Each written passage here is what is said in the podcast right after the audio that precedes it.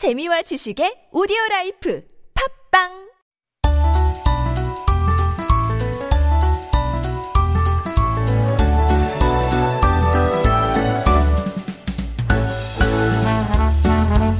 And it is time for Making Connections, and this is our weekly interview segment. We meet interesting people who make up our society. And today we're going to be talking about literature. Because from K-pop to K-dramas and K-films, anything with the K-brand seems to be on track for success these days. But K-literature seems to feel a little removed from the wild success of Hallyu. So to help us explore this topic, we're joined in the studio by Leslie Hickman, who wrote an insightful article on this titled Korean Literature, the Black Sheep of Hallyu. And she is a Korean Studies major at Yonsei's Graduate School of International Studies. Good morning, Leslie, and welcome to Life Abroad. Hi, thanks for having me. Ooh, it's the first time I've done something like this. And listening to yourself on the headphones, right? Yes, I think that was why. Excellent. Well, glad to have you in the studio, and very fascinated to talk to you about K-Lit. But first, as we always do, we want to get to know you a little bit as well. So tell us, where are you from, and how or what brought you to Korea? So I'm from the United States, and the state called Missouri. It's in the very middle. And so what brought me to Korea, I find I am sort of the product of the Korean wave as well as my own interests in culture and anthropology. So I have a degree in anthropology, and I've always been interested in other cultures. And so whenever Hallyu became so accessible overseas, I just automatically clung onto it, I think. So, I mean, Hallyu covers, like we said, K-pop, K-dramas. Right. Do you remember your first exposure to Hallyu, and what kind of made the biggest impression on you? Was it K-Lit? So, actually, no. K-Lit took a little bit of time. But first, I think it was everything at once. So in one of my anthropology courses, I was able to meet these really interesting international students from Korea. And that was actually my first time that I really learned a lot about the peninsula. And so I remember almost exactly what they talked about. I was just drawn in right away. And it wasn't just Hallyu. They talked about there were four things that one person mentioned of like technology, plastic surgery, interestingly, yeah, that got my attention, and then also pop culture and education. And so I was just, all of it was really interesting. It's an interesting mix, right? It was. It's a very interesting mix. Perhaps that's why it piqued my interest. Like, okay, so. So this was how many years ago when you were in anthropology, when you were studying anthropology in college? Not that long ago. Not too long ago. Yeah, so I was it was 2015, I think I first started getting into Korean studies. Okay. So K-Lit, as you said, it came a little bit later. But what brought you to Korea was then it's still kind of just the general interest in Korean culture, maybe an opportunity to work here or study. How did that initial interest lead you all the way here? So with anthropology, sometimes there's a part of anthropology called cultural anthropology where you sort of cling on to one particular culture. Usually it's not a huge culture like Korea, and you explore everything about it. And so I think I had that research mindset already when I was learning about Korea. And so I've always looked at it sort of from a research point of view. Okay. And so I think when the opportunity came to study abroad, I was like, okay, yeah, this is a great opportunity. I'll try. And so it's just like the opportunity later came again to have my master's here. So I just continued in that vein. But pretty much I describe my love of Korea as sort of a crush, something that you see right away and you really like it. So all this time I've really been working hard to see, okay, how deep can I go into this? Like how much is the love really, really real? That makes sense. Yeah, but when you say crush, of course, sometimes it's one-sided and sometimes it's kind of very idealistic. And then when you come across the actual real thing, sometimes the stardust kind of falls, right? When you came to Korea, is it what you expected? I mean, you had studied maybe, of course, in advance, but when you came to Korea, no culture shock, or was it exactly what you expected?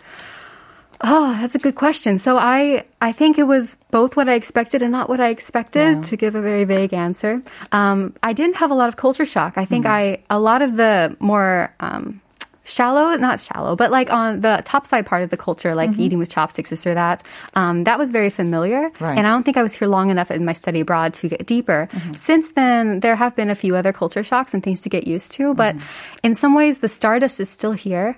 But also, it's real life as well. And so there are the problems that go along with living anywhere in the world. Well, now let's delve into Korean literature, because that is the one reason why we have brought you onto the show, and especially your article. Do you remember the first piece of Korean literature that you came across? I think I was so interested in literature that I started, or so interested in Korea, I started to look up, like, what else can I consume from Korea? And so I was able to read Please Look After Mom. Uh-huh. And that was, that one, of course, won the Man Asian Literary Prize. Uh-huh. And I think because of that, I was able to know about it. Mm-hmm. And the one that I read most recently, though, was Loving by Jung Ho-seung. And that one was really, it was like stepping into a warm bath. It's very poetic and very nice. And so those are my first and last so far. Mm. Have you read any works from Korean-American authors? Because we have quite a few. I mean, as for example, Pachinko, which was kind of highly rated by critics. And also, I think lots of people just read it in addition. And it's going to be now made into, I think, Apple TV series as well, even maybe featuring Yoon Yeo-jung and Lee Min-ho. So it's going to be available to sort of... This is news for me. This is so exciting. Pachinko actually was introduced to me through an American friend. He's like, have you heard this? So it's like a huge... I don't know if it's quite fair to compare it to kind of like Roots, but it's a huge novel that follows generations of this kind of family as they go, through life in Korea and also Japan. It's this huge kind of very big scale thing, but it was interesting to see how it seemed to really win over a lot of, like, my friend in the U.S. and a lot of audience members in the U.S. So my dad as well was like, "Ooh, this is interesting." Oh, Pachinko? Okay, very good. So. When it comes to Korean literature, it seems to, again, I'm not a literary critic or someone who's really studied. I'm just a fan as well. But me too. From what we usually think, you alluded to it in your article, like K-pop, K-dramas, kind of we've got shiny, colorful, new, young things, whereas K-lit seems to be painting a slightly different picture. And I guess that's why you refer to it as the black sheep of Hallyu. Mm-hmm. What exactly did you mean by this? So black sheep, I meant that just to point out that Korean literature, when you look at it, there's something different when you look at it compared to the other parts of what I call the K-brand. And I'm sure I'm not the first person to come up with that term. But Korean culture, as you can see it from overseas, from a Hallyu perspective, it feels very much like a lifestyle brand. You have this emotional connection to it, and there are certain characteristics that you ascribe to Korea as a whole country. And okay, so I had a few that I thought of. The first one, the most obvious one, is the aesthetic appeal. Right. And of course, that's obvious with K-pop. It's beautiful music videos. And it's also obvious with K-drama, but a lot of other parts, as even food and travel, like the way it's promoted, the way it's seen, is very beautiful. And so there's that one. And then there's also this interconnectedness between all these different parts of the K-brand. And so how I describe that, I use this example of if there is a Korean drama, perhaps a Korean idol is then cast in one of the main leads. And they'll be eating Korean food very deliciously. Yep. And even if it's not intentional, like, yes, we want to promote this, but they just automatically come together a lot, even with K-pop as well. Very much so. Yeah. Right. And I don't see that as much with literature happening. And then the last one I wanted to point out was how I said palatable it is. How easy to consume it is. And so that can refer to, like, music videos or dramas. They are uploaded right away. So international audiences have a very easy time consuming them, even in short spurts, maybe on the bus or so.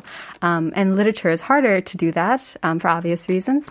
And then the other way I meant that was that the overall impression, and I am not going to refer to all literature and all of the K-brand have this, but the overall impression that I get, and I think other overseas fans get from the K-brand, is this very positive message.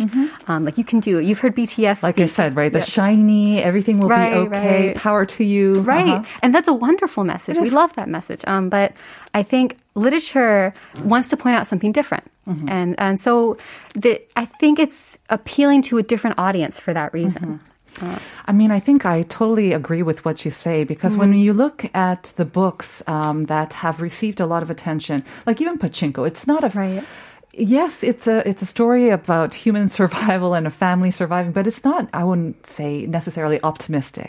Like Please Look After Mom, also not the most optimistic book. No. or The Vegetarian, of course, that received a lot of attention, a lot of acclaim overseas as well. Even Kim Ji-young, Born 1982, all of them seem to have, in my view, kind of a dark, almost undercurrent. Right. And it is quite... again, you can find some hope in there, but the overall tone is definitely a lot darker than weightier. The shiny, the image that we usually present through Hallyu. Do you think that also makes it less appealing and less palatable to... at the same time, but it seems to appeal to critics and maybe book lovers. I agree with that. So when I say, like, I'm exploring the popularity of Korean literature, I do think, as I mentioned, there's a different audience. So it is obviously popular with critics, even around the world, because it's won awards. And there are, I've been looking up lots of different reviews of Korean literature. They're like, who's talking about this? And a lot of them are, you know, publishers or people who already love books, and they're like, hey, this is really important too. But when I found very few K-pop fans or K-drama fans and the Hallyu, and like just Hallyu fans who have kind of said the same thing. Some of them, I feel, are so interested in Korea as they know it that they will look up literature like I did myself. But then it's very different. And so some of the ways that they describe it is it's important, which it is. But they'll describe it as like, oh, it's important. And so I think... people might look into it because they're interested in Korea as a whole. But I don't know. It's just so different. So I think it'll be more of a one and done kind of thing rather than like, okay, I'm going to continue with Korean literature. If that's the kind of Korea that they're interested in. Like you mentioned, the subject matter itself, I think the tone and manner is also very different. But you also touched on an important point, I think. It is probably less approachable to fans. Like... compared to K-pop or K-dramas, you know, you just have to search for it on YouTube, or sometimes it just pops up automatically, right?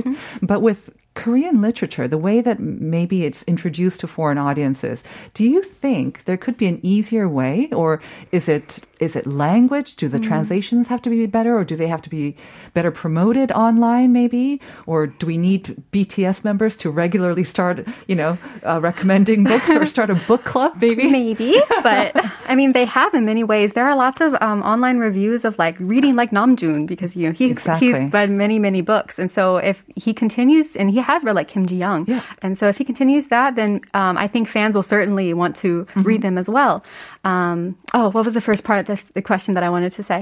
To make it more palatable or more approachable to fans? So I mentioned in the article something about Webtoons. Yes. And at the time when I was writing, I didn't know that it was already considered part of like Hallyu Wave, but it certainly fits all the characteristics I listed before as well as others. And I think for those reasons, because it's so accessible, because it actually talks about the Korea, a lot of the stories, they actually talk about the kind of Korea that fans are familiar with through idols and through dramas. And food and all of that. And so when I was thinking of Webtoons, I thought, okay, so the kind of literature that we are currently translating now, and I'm not saying we should change any of that, but if we want to make something that we can actually call K-literature, something that really does fit within the K-brand, there might be some other avenues that we can also explore. And so when I was thinking of Webtoons, because it's also, I mean, in a way, very similar to literature. It's a written story. And so I thought of these two different novels that have come out. One is called The Banned Book Club, and one is called Grass. And Grass is actually a translation from 2019. And Banned Book Club, I think, was first published in both English and Korean. But they talk about these weighty topics that literature also talks about, but they do it in a way that is more palatable. It's more approachable, I think, to a lot of overseas viewers. And so you can actually get Hallyu fans, such as my friend who I asked about this. She's a librarian, but she didn't know about the other ones, but she definitely knew about Banned Book Club.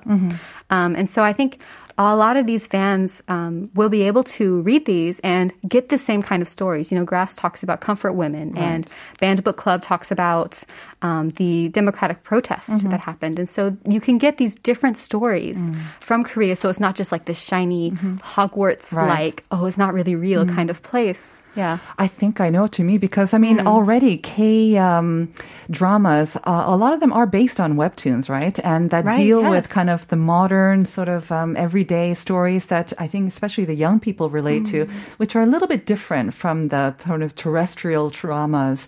They tend to be a little bit more on the edge, maybe, and so they appeal to this, especially the younger audience. So I think they are very familiar with Webtoons and then being made maybe or being introduced to Webtoons through K-dramas. But like you say, that familiarity can also lead Webtoons in dealing with sort of weightier subjects and maybe darker matter, like you said. Mm-hmm. And that can also act as an avenue for maybe perhaps, just yes. K-lit as well. Mm-hmm. Wow. Yes. So... Okay. I would ask you, what do you think is characteristic of Korean literature that can make it maybe another sort of Hallyu, kind of make up another segment of Hallyu? What's its appeal, do you think? Korean literature. So the main appeal, I think, is it. So I'll first talk about the novels that you mentioned of Pachinko, and there's also the novel If I Had Your Face by Francis Cha. And so I've been reading those, but the first thing I thought when I was done reading them was, oh, if I were teaching a class on Korean culture, I would assign these novels. So I think when you read these sorts of novels, as well as Korean literature, it also sort of falls within that vein of like, if you want to learn something, if you are really interested in this particular subject, then Korean literature can certainly fill that niche, that you can look at it and be like, wow, yes, I really want to learn more about this subject. So if they, I think lots of novels that come out that kind of for focus on that sort of thing, that would do really well. But if you're asking maybe like another way, like other novels that might be really interesting to foreign audiences. Right, or maybe even novelists that you find, Korean novelists then that you think would appeal to an international audience as well. So I don't have a particular novelist in mind, but the kind of books that I think of a lot, first I'll start with like on YouTube, for instance, there are many different vloggers who have like lifestyle vlogs, and they're very like slow and they're just very calming, and they have so many overseas viewers. Like when you look at the comments, I remember I took a screenshot of one, and the first 6 comments had 4 different languages. Wow. And so one of the vloggers even had an entire video devoted to talking to the foreign fans, and they're all Korean vloggers. And so one of those vloggers had a book, and it was very similar, this lifestyle kind of book. And so my thought and when I was looking at this was those sorts of novels that are very full of these either drawings or beautiful pictures, and they talk about Korean life, or they talk about these sorts of things that are already popular with international fans. I just wonder if that could also fill a niche overseas, and I think fans would be really interested in looking at that. I think that sounds like a great idea, because I mean there is something to be said with the physical book, or even in an online form. It does allow you to delve in deeper. Right. It allows you to take more time to interpret it and make it your own as well. So there's lots of content, like you said, that can be made into Korean literature or Korean books that could appeal to a broader audience as well. Well, Leslie, I want to thank you for sharing your insights into Korean literature. Do you by any chance know the answer to the question of the day that we were talking about? I was answering it outside. I was like, I know this. Yeah, it's Almond. It is indeed Almond, yes. It seems like most of our listeners got it right as well. 5302 saying BTS 추천도서 손원평 작가의 아몬드 작년에 감명 깊게 읽었던 책입니다. 1208 saying, oh, I love that book. A bit heartbreaking, but raising 2 boys, I could relate to the story. Did you read it? I did read it. Yes, I listened to it. In Korean or English? Oh, I read it in English. In English, right? I'm working on my Korean. I think you might enjoy it in a different way as well. Yeah, there's always a different kind of feel to it in the original language. I love the book as well. 6587, good morning. It's a little windy, but a beautiful day. Hope you have a wonderful day. Today's answer is almond. I'm not a nut person, actually, but as I'm old enough to think about my health, I have almonds with yogurt every morning. I've just had them. Well done to you. I hope that was very good for you and for your health. We'd like to thank you for tuning in today, and join me back here tomorrow at 9 for more Life Abroad. We're going to send you out with Nahi Gyeong's Talbam. Bye-bye, everyone.